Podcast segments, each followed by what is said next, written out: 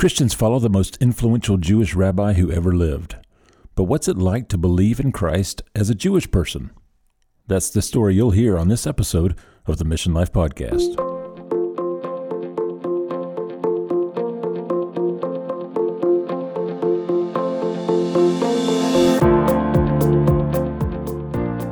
Become a Christian, and all of a sudden, they talk about the veil dropping off your eyes. It's really that way. And uh, all of a sudden, all these things that we were doing at Passover became so meaningful.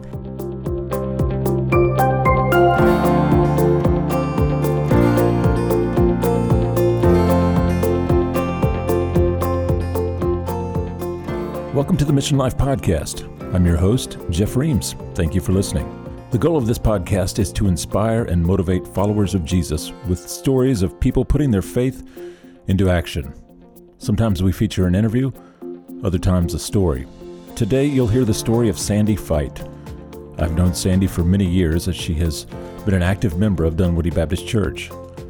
Her story always fascinated me, so I'm excited to bring it to you. She grew up in Providence, Rhode Island in the 50s, in a large Jewish community on the east side. The events of the previous decade, however, played a part in how her parents raised her. It was so close to the end of World War II that our parents probably had a lot of fear about, um, well, they knew that there was someone out there that wanted to exterminate the Jews, and they were very afraid of assimilation. So a lot of the ways that we were brought up and separate, separated, segregated, I think came out of that.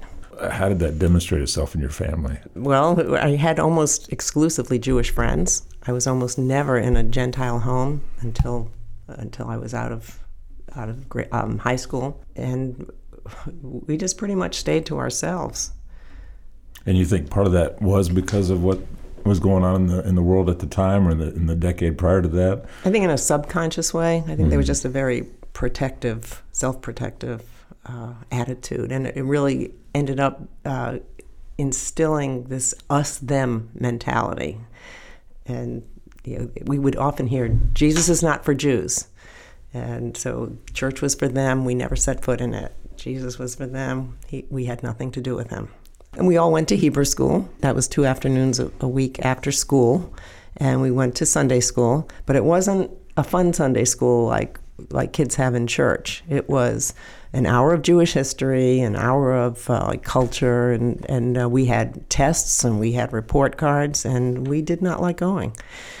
And yes, I was bat mitzvah. You were bat mitzvah. So that okay. that had some extra studying involved uh-huh. with that, and I learned the Hebrew and I chanted the Hebrew, and then uh, but um, I actually read from the Torah, but most uh, most of the time the bar mitzvah is a it's called Haftorah. It's a portion from the prophets, but I actually read from the Torah, and it was a big deal. Only girls don't get quite the uh, the, uh, lavish celebration that really? boys do. Okay, yeah. I know they can be big parties. Yes, you know, I've heard I've heard stories. That, do you, what passage do you remember? What passage you read from? It was uh, Abraham taking Isaac, but I can't still sing it. Uh, I'm I'm just impressed. I didn't do well in, in Hebrew class. I'm impressed. Uh, anybody can read it, read or recite it. You know. Can you do the?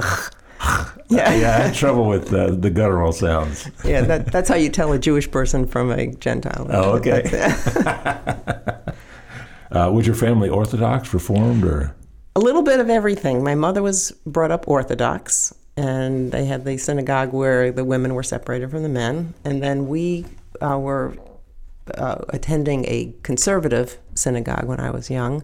And then my dad got a job teaching Sunday school. It was a paid position in the Jewish community, and but that was at the Reform Synagogue. So then we ended up going there, and they it uh, was very watered down. The, the, the, teaching it really didn't have much to do with the Bible at all. But yes, we were um, we were practicing. We were kosher and uh, pretty observant. When I was very young, we weren't allowed to do anything on Saturday. I, I was an art major, by the way, so I just was always wanting to draw and cut and paste.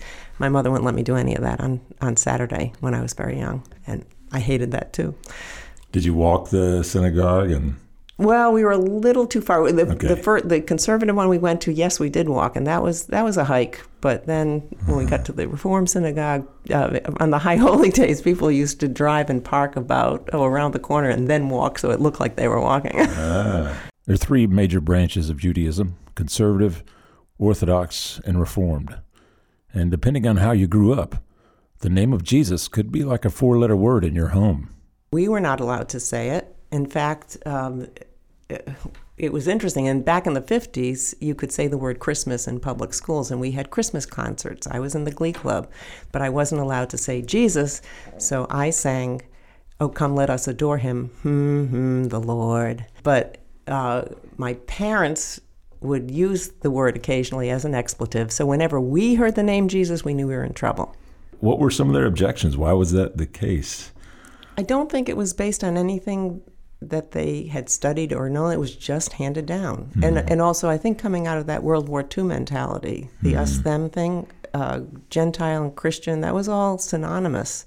So it was just them against us. But it, I don't think it was based on anything more than that. And in fact, it was very confusing to me when I first discovered that Jesus was Jewish. And it's like, oh, what do you do with that? So, so there wasn't any any clear, uh, specific teaching from your parents about why they opposed Jesus. You know that he didn't maintain the the law. He uh, taught No. people to you know not respect the Torah or things like that? No, that. it's nothing Yeah. based on any fact. I think it was really uh, an emotional or learned response, but nothing, nothing more substantial than that.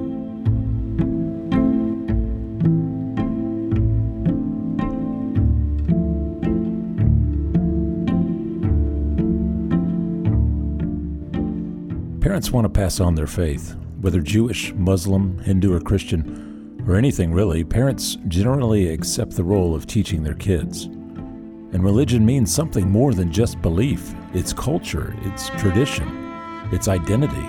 And so when a child decides to believe something else, or convert, as some say, it can feel like betrayal. But it's nearly impossible to completely protect even young children from encountering other ideas. As a little girl, Sandy kept running into situations that made her wonder who this Jesus really was for the Gentiles. Well, I was pretty young. Uh, we we moved to that neighborhood when I was about four, and we had next door neighbors who were Gentile. So every Christmas we would go over with a fruitcake, and they would invite us in. and They would have a little present for us, which was of course wonderful. Yeah. We loved that. But while my mom chatted with them. We- I would sit on their sofa and I would see this Christmas tree, which was delightful. And then there was that little manger scene. I didn't know what it was, but it was something about a baby. That's all I knew about Christmas. And I would have some questions for my mom occasionally, like, "Who is? You know, what's this all about? Who is the baby?" And eh, but you know, she would just be clear that that's not for you. But I didn't really understand what that whole thing was. But that was my first experience. And since it was tied in with presents, I thought it was grand. Did you ever hear anything in, in the synagogue about how to relate to Gentiles or, or why we don't believe in, you know, follow Jesus? Was that ever part of it or just not? No, really, no. they just Yeah, left that out. Just left that out. yeah. Something else that I do remember though was we lived down the street from St. Raymond's Catholic School, and there would around Easter time there would be a poster of Jesus on the cross, and it said He died for your sin. So I want to know what that was about, but Mm-hmm. we never. My, I don't think my folks really understood that either. Yeah, you didn't have anybody to ask. No, not yet. Interesting. Life has a way of getting our attention, or rather, God is always trying to get our attention. He might use simple things like a nativity scene or a sign at a church to make us wonder a bit, or He might use tragedy to reveal our need for Him. I had a um, I had a baby that uh, my first child was born on her due date, and my second child, I went into labor three months early. Uh, we named that baby Jonathan. He lived for a month, and and then died. And I had always thought of myself as a lucky person, so this was very shaking to my paradigm. And I, uh, so I was, I was really troubled by that. But then, um, doctors and everyone warned us, you know, just take some time, don't don't rush to have another baby. But I, I had just had this loss, and it, to me, it was kind of two losses. It was Jonathan, but it was also the idea of this baby that I was going to have and stroll around with in the spring. And so spring came, and it was really empty. So I didn't listen to them I became pregnant again. And this time, if possible, it was even worse. It was um, something known as a molar pregnancy. Hmm. Don't know if you ever heard of that. It's where uh, the baby either is blighted or or just uh, dies, and then uh, the placenta can go haywire like cancer. And um, that that is what I was dealing with, and um, so I miscarried that. But they, but because it was a molar pregnancy, I had to have tests every week to make sure that there were no placenta cells left, and it just didn't go away. So mm. I ended up on chemotherapy, and and they told me, don't worry, with numbers like yours, one course of chemotherapy is 100% of our patients have have done well with that and not needed more. I was their first one to need a second course of chemotherapy. Mm. So there was this constant week after week um, just reminder that I something was going on that was bigger than me. I didn't know what it was, but I had this picture in my head of like a giant thumb holding me down. And um, in the meantime, um, I was good and depressed. You know, after the baby died, after Jonathan's death, the rabbi came and spoke to us and uh, said the things that I'm sure you say when a baby dies. But then when the second thing happened, he came back to our house, plopped in this big upholstered chair, and said, I don't know what to say to you. And I thought, don't they pay you to know what to say mm-hmm. to me? Mm-hmm. I, that was so baffling to me. And I, I just, uh, I think it's one of the things God used to kind of twist my thinking, and that maybe something is, is not what you think. And the other thing that I remember is that after Jonathan's death, um, I don't know why they told me this, but they said there will be no Shiva. Shiva is the week of mourning that people come and visit you. Um, but they said he told us there'll be no mourning week and there'll be no announcement in the paper. And we were like mush when that happened. So we said, okay, okay, okay, and just did whatever we were told. But that week was so excruciatingly painful. We were so lonely, and we were calling people saying, "Would you just come and sit with us?"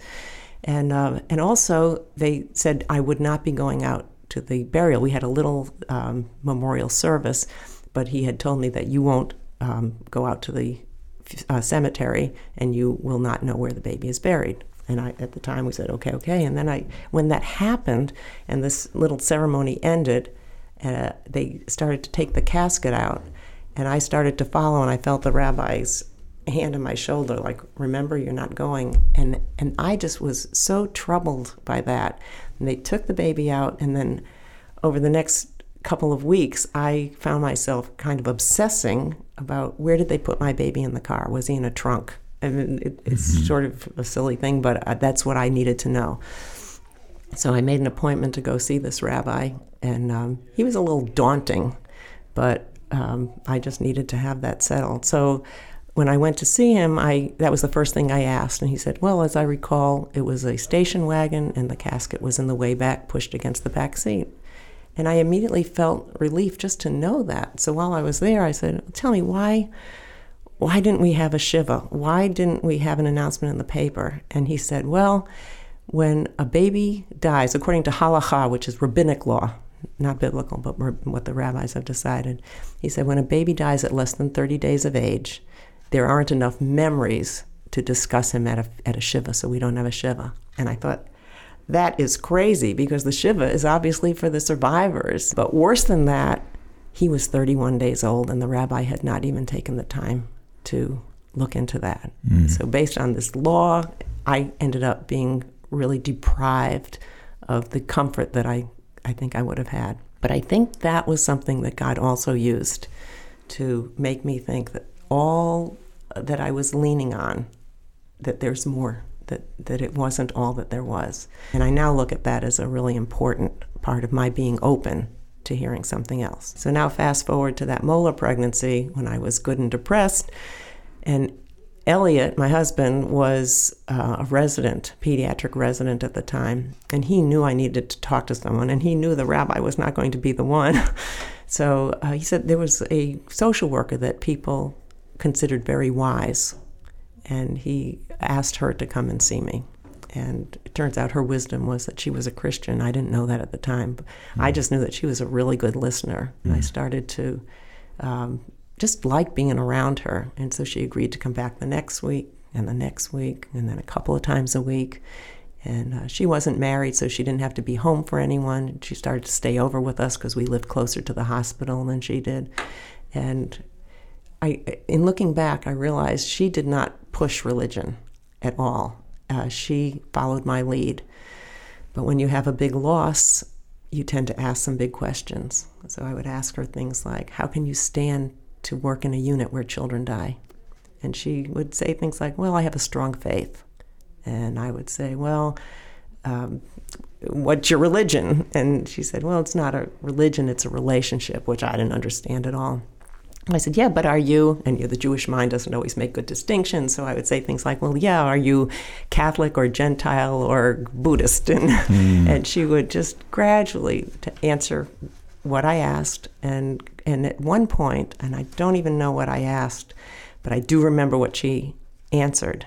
Uh, her answer to me, and she she later told me she had to quickly pray before answering, but her answer was that the only way to heaven was through Jesus Christ at this point, I was just so frustrated. I thought, you know, I'm Jewish. How can you say such a thing? And I knew I was supposed to throw her out of the house, but she was the only breath of life that I had in my life that time. So I, I didn't throw her out of the house, and I, I just said, well, I trust my Judaism enough that, that that's not. She said, well, do you have a Bible? And so I thought, yeah, somewhere. And I went and found this old, never opened Bible that I had gotten at my bat mitzvah. And she started taking me through my Bible, showing me the prophecies. Mm-hmm. And eventually that's what did it. We got to Isaiah 53, and I had to check the cover and make sure she hadn't changed Bibles because it said, it's what that poster said at St. Raymond's School. He died for your sins. I didn't know that was in my Bible. And I was also pretty amazed that she knew more about my scriptures than I did.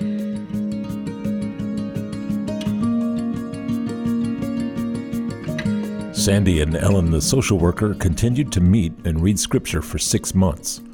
Ellen introduced Sandy to the writings of Arnold Fruchtenbaum, a Jewish scholar and believer in Jesus as the Messiah. Together they explored the life of Christ, and Sandy felt continually drawn closer to belief. Sandy eventually came to the dramatic conclusion that Jesus was indeed the Messiah, and Arnold himself baptized her. A choice that would set her at odds with her family, her friends, and the community she had always known. I knew it was right, but I also knew what the Jewish community thinks of baptism. And they, they kind of feel like once you do that, it's over, you're a lost cause. But um, I knew the truth at that point. So even though I knew, say I was a very obedient child, and my mother was not at all happy with our decision uh, to as to become Christians, and um, and so I don't even know if she ever knew about the baptism itself, but that would have really been hard for her. So I felt very, um, I knew it was right, but there was still this feeling of a little girl being naughty in doing something like that, but it was just right. And that that is it. Um, people coming from other cultures, other religions, you know, religion is more than just rituals and, and holidays. I think sometimes in our tradition we we talk so much about relationship that we have this view of religion as very, you know. Um, um, ritualistic or holidays, whatever, but it gets to identity too. Mm-hmm. And so yeah, it's very difficult because if that's part of your, it's we, we separate in our in the American mind uh, religion from culture, right? We just don't we we we think you can go from one to the other. Mm-hmm. I remember being asked by a Muslim if we would kill our kids if they became Catholic, because his, in his yeah. mind Right. That's what happened in his country if you left Islam because it's so much a part of their identity, right. their culture, and, and, Judaism. I would think is is it, it, my, I think of my faith as a Christian parent. You know, it's part of who we are, mm-hmm. and to see my son or daughter reject that or go another way it would be wounding, I, I think, and difficult. Uh, oh, sure. I relate to it because if my kids were to do that now, I would feel the way my mom did. Yeah. Uh, yeah. Yeah. So it's a it's a big decision to get baptized. We celebrate that on our side, right? Yes. Yes. But do we understand mm. the difficulty and the wrestling that has to go on? Yeah. In fact, when I became Christian and my folks, well, it took me two years to tell my mother. That's how how hard it was to know that I was going to disappoint her. But when she found out, they were very upset and got together with Elliot's parents. They weren't social friends, but they got together to decide what to do about the children. Mm. And words like deprogramming, they had heard that kind of thing used, but didn't really know what it was. But they they and they didn't do that, but she did ask that I go and talk to the rabbi, and that was uh, just sort of an amazing experience because the rabbi was at the Reform synagogue, so he didn't really believe in the truth truth of the Bible anyway.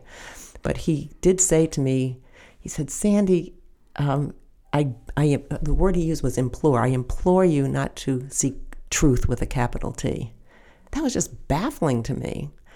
I mean, if there is a truth with a capital T, why wouldn't you want to know it? His comment was, "As there are many." mountains that reach towards the sky, there are many truths in the Bible. I thought that was a strange answer, but it was all kind of nebulous. His his uh, responses. I hmm. remember asking him, "Well, what happen? What do you think happens when you die?"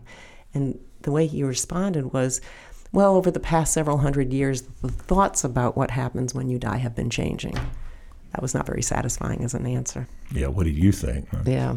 Do you mind sharing about that moment when you did tell? Did You did tell what was what was that like? When I told my mother? Yeah. Uh, yeah. Um, my mother and I were very close always. So th- those two years where I was being discipled and I was learning more and I was I was really growing in this Christianity, I was I was sensing a big distance between me and her, and she did not even know about it. But I was starting to have nightmares, and I, I, was realizing I needed to tell her because there was this thing between us that she didn't even know about. So finally, I just told her, and uh, and the way I presented it was you know, just how hard life had been. I had had all these horrible things happen, but this really exciting thing has happened, and I told her about it. And initially, she kind of uh, said that's she was happy for me to have found something that had pulled me out of my depression and then the next day it hit her what I was saying and she she said oh but what about and the way the way she processed uh, this disobedience was but what about my parents and my grandparents and all the Jewish people behind us and all that they believed what she saw me as was a traitor and we somehow managed to keep a good relationship but I was not allowed to talk about my Christianity. Well, you know, it's in every fiber of your being. It became a different kind of distance between us because I wasn't allowed to mention church. I wasn't allowed to mention, or I was only allowed to mention things in a certain way. She would say, uh, I'd tell her a story about a friend, and she would say, Well, how do you know this friend? And it's, um, well, I I see them on Sundays. mm. so mm-hmm. it, was, it was a lot of dancing around it like that. Yeah. But for you, did you did you see it as a as a rejection of what you had been raised on, or, or was oh, it? Not at all, not yeah. at all. I, yeah. I, I still don't know what to call myself. Okay. Because, and I know there are all these. There's Jewish Christian, there's Christian Jew, there's Hebrew Christian, there's completed Jew. Completed Jew. I think of myself as a completed Jew, but that's not a good label to use to a Jewish person because mm. they think they are that's as fine. complete as can be, yeah. and they take that as an offense. So I I now know that that's what it is. I mean, the the um, in the Bible, Moses asked at the burning bush, "Well, who shall I say sent me?" And God says, uh, it was Exodus three, around fourteen, somewhere there. He says, "Tell them, I am sent me." Well, that was always the strangest thing to me. Like he says, "My name is I am." What does that even mean? Grammatically, it doesn't even make sense. But then you get to the New Testament and John tells you, I am the good shepherd. I am the way, the truth, and the life. All those I ams. It's like, oh, it completes the picture. So, yes, I believed Judaism was true all along, and it is. But it's incomplete because there are all these prophecies that had to be fulfilled. And um, Jesus really is the answer. I imagine you've you wanted to share that with your family or, or friends. Did you ever have those moments and they or was it always just kind of a that's you. It was met... mostly. Uh, I, I, they saw me as a traitor. Yeah, and uh, yeah. they they would not listen. But that that's where the the church can be so. Uh, they they have such a an inroad because Jewish people expect Christians to believe in Jesus. They don't expect me to, mm. and they hmm. take great offense that I do. But you have such an opportunity. You, it's yeah. it's the we, but it's the you. Yeah. Um, you know, like around Jewish holidays, to be asking them questions, uh, especially around Passover. With with like, I was very amazed that Ellen, the social worker, knew more about my Bible than I did. I it was that us them thing. I thought the Old Testament was the Jewish Bible and the New Testament was the Christian Bible. I had no idea that Christians read both. That will be very surprising to a lot of Jewish people. So to ask intelligent questions like, "Oh, but in the Bible it says this. How do you how do you understand that?" Or just what is your interpretation of?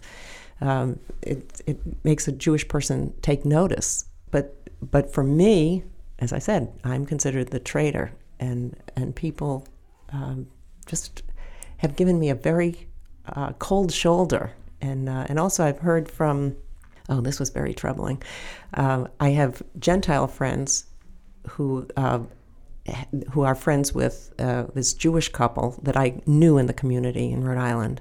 Um, but my Gentile friends reported to me what these people had said. They told their children, uh, let me make sure I get this right. They said, We would rather that you become murderers than do what Sandy and Elliot did.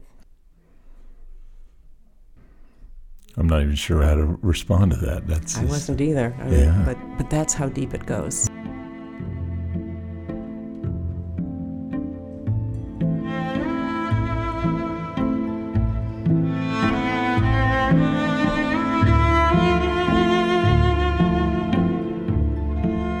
Sometimes we Christians can forget that we worship a Jewish Messiah, and what a big deal that actually is. We hold to the teachings of a first century Jewish rabbi who not only claimed to fulfill messianic prophecies, but even went so far as to do things only God can do, like forgive sins. So we Christians actually go beyond traditional Jewish teaching on the Messiah to claim that Jesus was God in the flesh. That idea is offensive to many religions, including Judaism.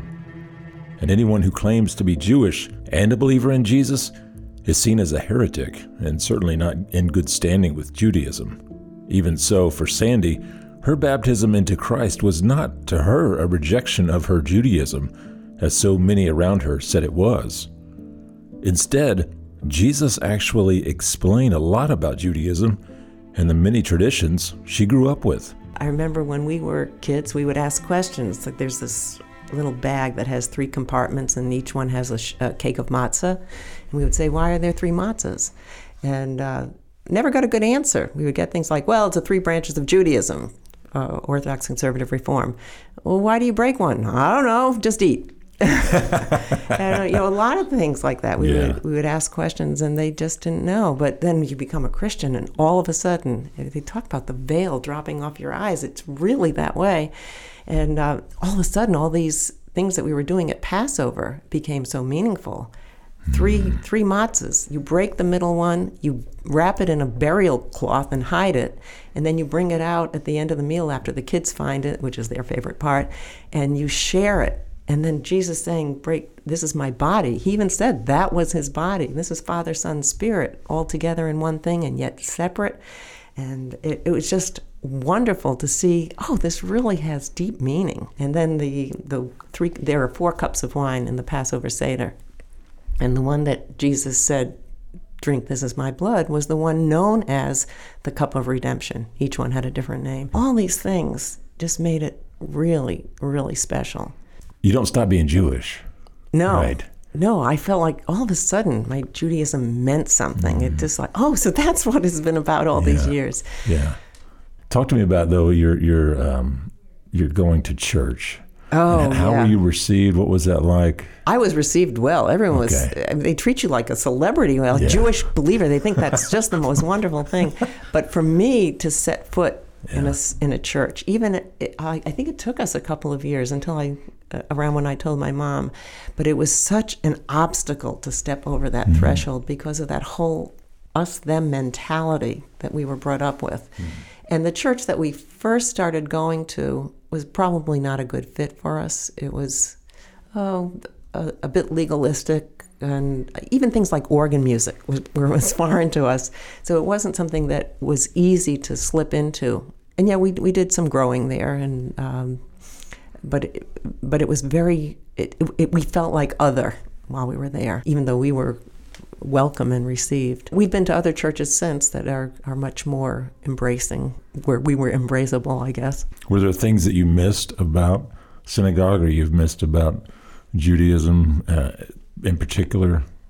Um, well, there there are some messianic synagogues here, mm-hmm. and every now and then, my husband especially would want to go and get his fix. know, so just hearing some of the songs and the Hebrew, that, yeah. that, kind of thing, yes. Yeah. But um, though they, we have found that some of the messianic congregations can be more legalistic than we like. Like, uh, for instance, they they want to make their congregation uh, very comfortable for the inquiring Jew. So they will not say the name Jesus. They'll use this Hebrew name Yeshua, and they won't say cross. They'll say tree. So there are certain things that you're not allowed to do there. And I feel like I have been set free by Christ. He, you know, mm-hmm. He's come to set us free. So I didn't want. I, I, don't really miss the the laws and the legals and the regulations. And there, there are some people the very Orthodox, like at Passover, they have special matzah that has been specially blessed. And the boxes come with instructions about how many times you have to chew before swallowing. And it's like, oh my goodness, mm. no more no more laws. I have been set free. Now, was Elliot a believer when you met? Oh, when we met, no, we met in seventh grade. Okay. So we both grew up in the same uh, Jewish community. Okay. And, and uh, oh, God has such a, he's so smart. God is.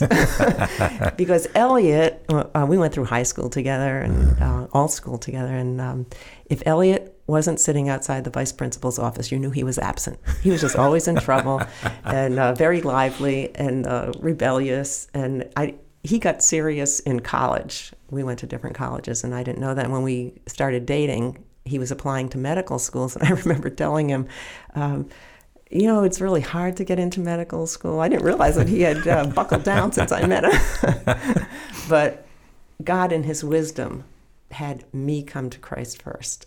And if it had been Elliot, I would have thought, oh, great, he's just being rebellious again, and I would not have known what to do with it. Mm. But it was me first.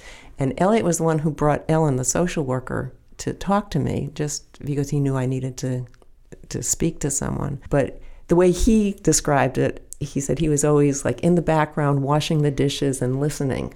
He was never washing the dishes, but he he was hearing what was yeah. going on, and it made sense to him. So hmm. uh, I came to faith first, and then uh, things. It was like God had had made a lot of things uh, difficult in my life to get my attention, and then once I came, the the thing swung over to Elliot, and that suddenly a lot of things were very difficult for him in terms of his uh, occupation and all this. So uh, suddenly God had his attention, and he mm-hmm. was wide open. Fortunately, came just a few months after I did, but it would have been very hard for me to do that alone. Yeah, yeah. Well, he exhibited that same spirit of freedom. I know, uh, yeah. knowing him, yeah, full of joy, freedom, exuberance, ministry. I mean, yeah. he, he, got it and ran with it. And, he uh, did. He yeah. did.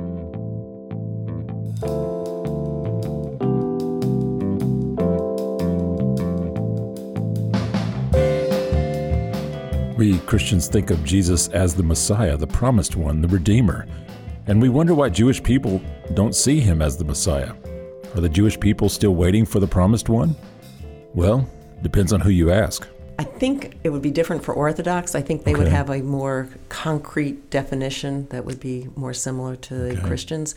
But I was in the Reform synagogue by the time I was knowing words like that, mm. and they they would say, "Oh no, it's just a messianic age, a time of peace." They they totally water it down. But people talk about Messiah sort of. Uh, oh, so he thinks he's the Messiah, that kind of thing. Yeah. More as a joke, but nothing tangible, nothing concrete. Sort of a shame. So there's not the, necessarily this waiting anticipation of somebody coming. No. Yeah. I've had uh, conversations where my friends would say, well, you know, around the time of Jesus, there were a lot of guys claiming to be the Messiah. Mm-hmm.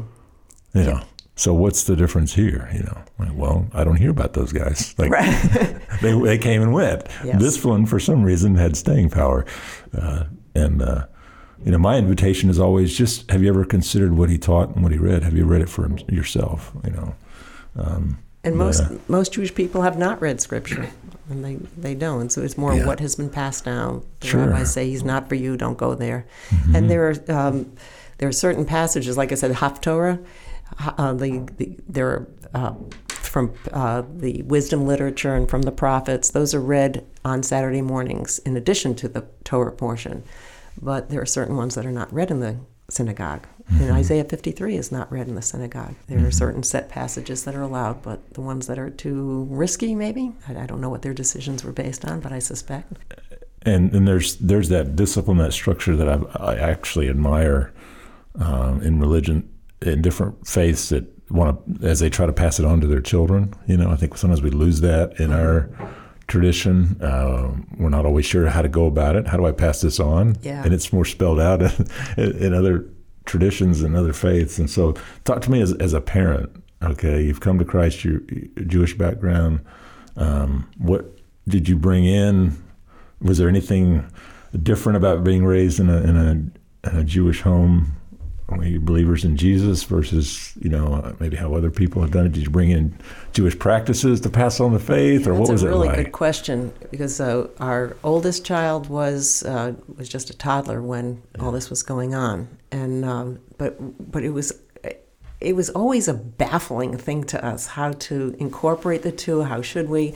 So we didn't we didn't want to take them to a Jewish synagogue for their tra- for any training. Yeah. But there was something in Providence called Friday School, which was um, it was held at the Hillel House at Brown University, and it was just a, a thing where you could bring your kids and learn the culture, and you'd have a little bit of uh, challah, the, the Jewish bread, and and uh, how you say the they wouldn't have wine, but they would have grape juice, and uh, it was it was just a way for for them to be immersed a little bit in the Jewish part of things. But then that ends up uh, creating questions and some conflict because the, if the if the Jewish people there find out that you're going to a church, then then you become the traitor. So we did that for a little while, and and then we would we would have Passover most years. Um, we would have a, a regular seder, and the kids still love that. Uh, but but it was just always confusing to us. And then how to celebrate Christmas that that became a topic that we just never quite figured out, and still don't because it was so foreign. And I remember we had a Norfolk Island pine, a little green pine tree, in, as a house plant.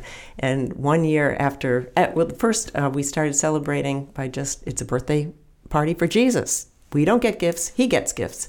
So we would have a little birthday cake, and you might make a donation to something. But then our pastor said, you know, make Christmas something your kids will want to come home to. And Elliot, the party guy, wanted uh, was very in favor of that. I was sort of the holdout. So then we started to add more and more things. But that Norfolk Island pine, uh, our, our first year that we agreed to do something a little bit uh, Gentile, was to hang a few ornaments on this pine tree. And I remember one time my mother came came over, and my youngest was oh just a toddler at the time, but oh well, maybe around four, and she said to her, "Grandma, don't go in that room. You're not going to like it." How did Grandma respond to that? uh, by telling me her, what had happened. Yeah, it, was there a sense in which you, you know, where do we where do we belong? Where do we fit? Very much so, and Yeah. especially in December. Yeah. Uh, so- Some Jews refer, Jewish Christians refer to it as the Christian Christmas dilemma. It's like, what do we do? What don't we do? And then if we decorate, and then Jewish people come over, it'll. It's just awkward. So I- Interesting. I, still don't have answers for that. Well, I know some of my Jewish friends like taking cruises over Christmas. You know, Yeah, that's true. they're cheap, and all the Gentiles are on the on the boat, so we you know we get good deals over Yeah. Christmas and uh, go on out and That's not true. be around it. Uh, uh, yeah, yes, we need to remember that as as eager as we are to see people come to Christ, it's a disruptive thing.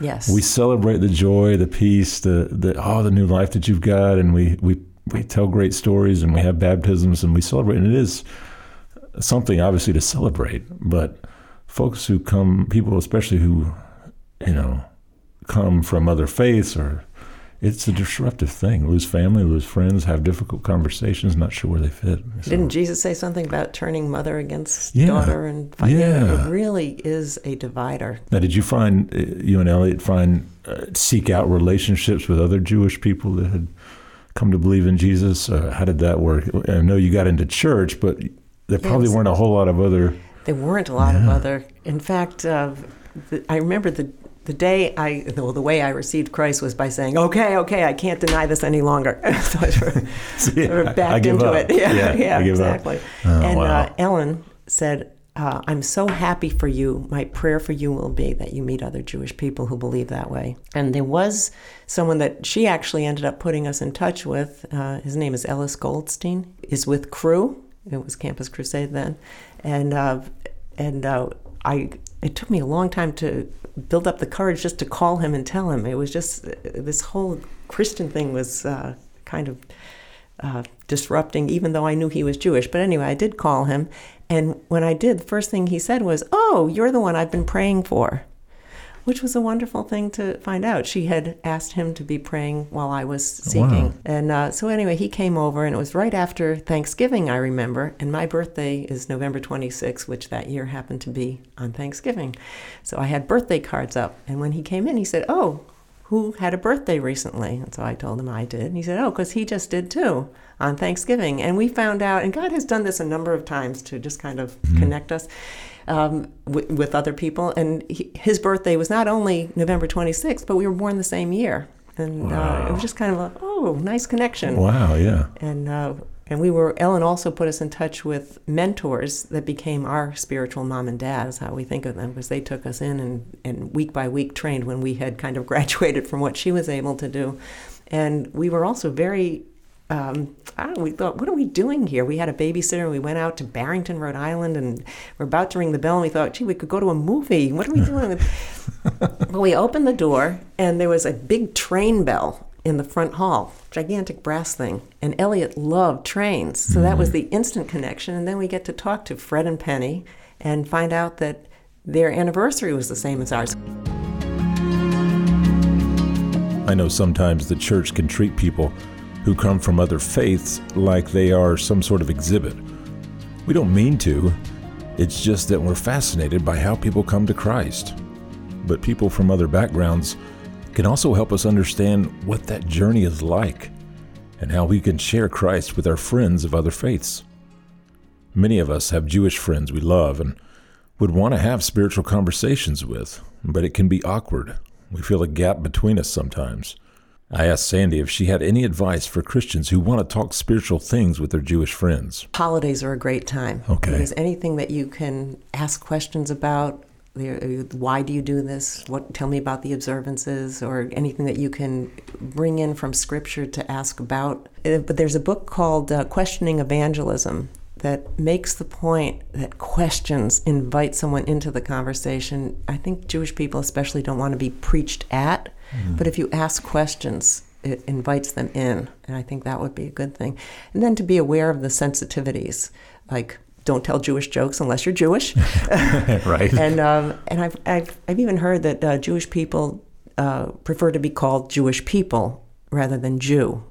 Again, Jew, Jewish people can use the term Jew, but if a Gentile does, it somehow sets mm. up an obstacle. So I, th- I, guess just to be real sensitive and ask a lot of questions.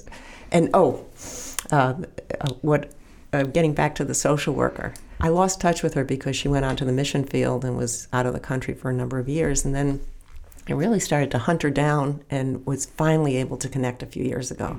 So we flew her down just to reconnect and to ask some questions. You know, I always assumed, wow, she got a Jewish girl and, and she believes, so that's a notch in her belt. Wasn't it all that way? Ellen had just gotten this job of her dreams. Uh, she had uh, taken time off from social work because there was so much red tape that she was feeling she was spending all her time doing paperwork and not dealing with people. So she finally quit and spent two years in a factory to pay her bills.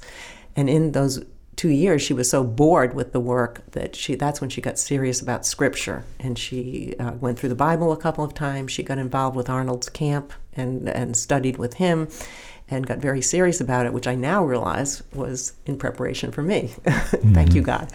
And um, but she, when she did get in touch with me, she said every time before she came, she would pray just before she rang the doorbell. She did not want to. She had just gotten this job in the pediatric unit at Rhode Island Hospital, and loved it.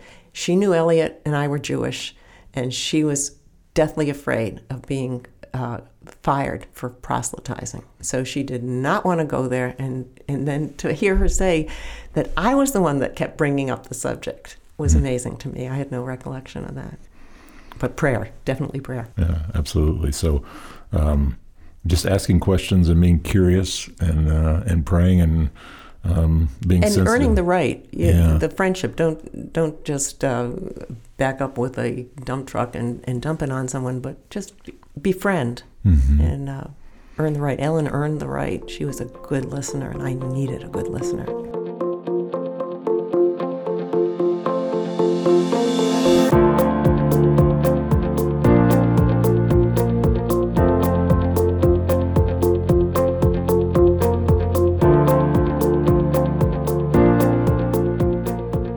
That'll do it for this episode of the Mission Life Podcast. I hope you were encouraged by Sandy's story. Notes from this episode can be found on my website, jeffreams.com. Next time, we'll feature an interview with Scott Rourke, church planter, now serving with Chattahoochee Baptist Church in Marietta, helping them to revitalize their witness in the community. We'll talk about what it takes to bring a church from nearly closing to alive and flourishing. Until then, may you continue to seek the kingdom of God and make him known wherever you go.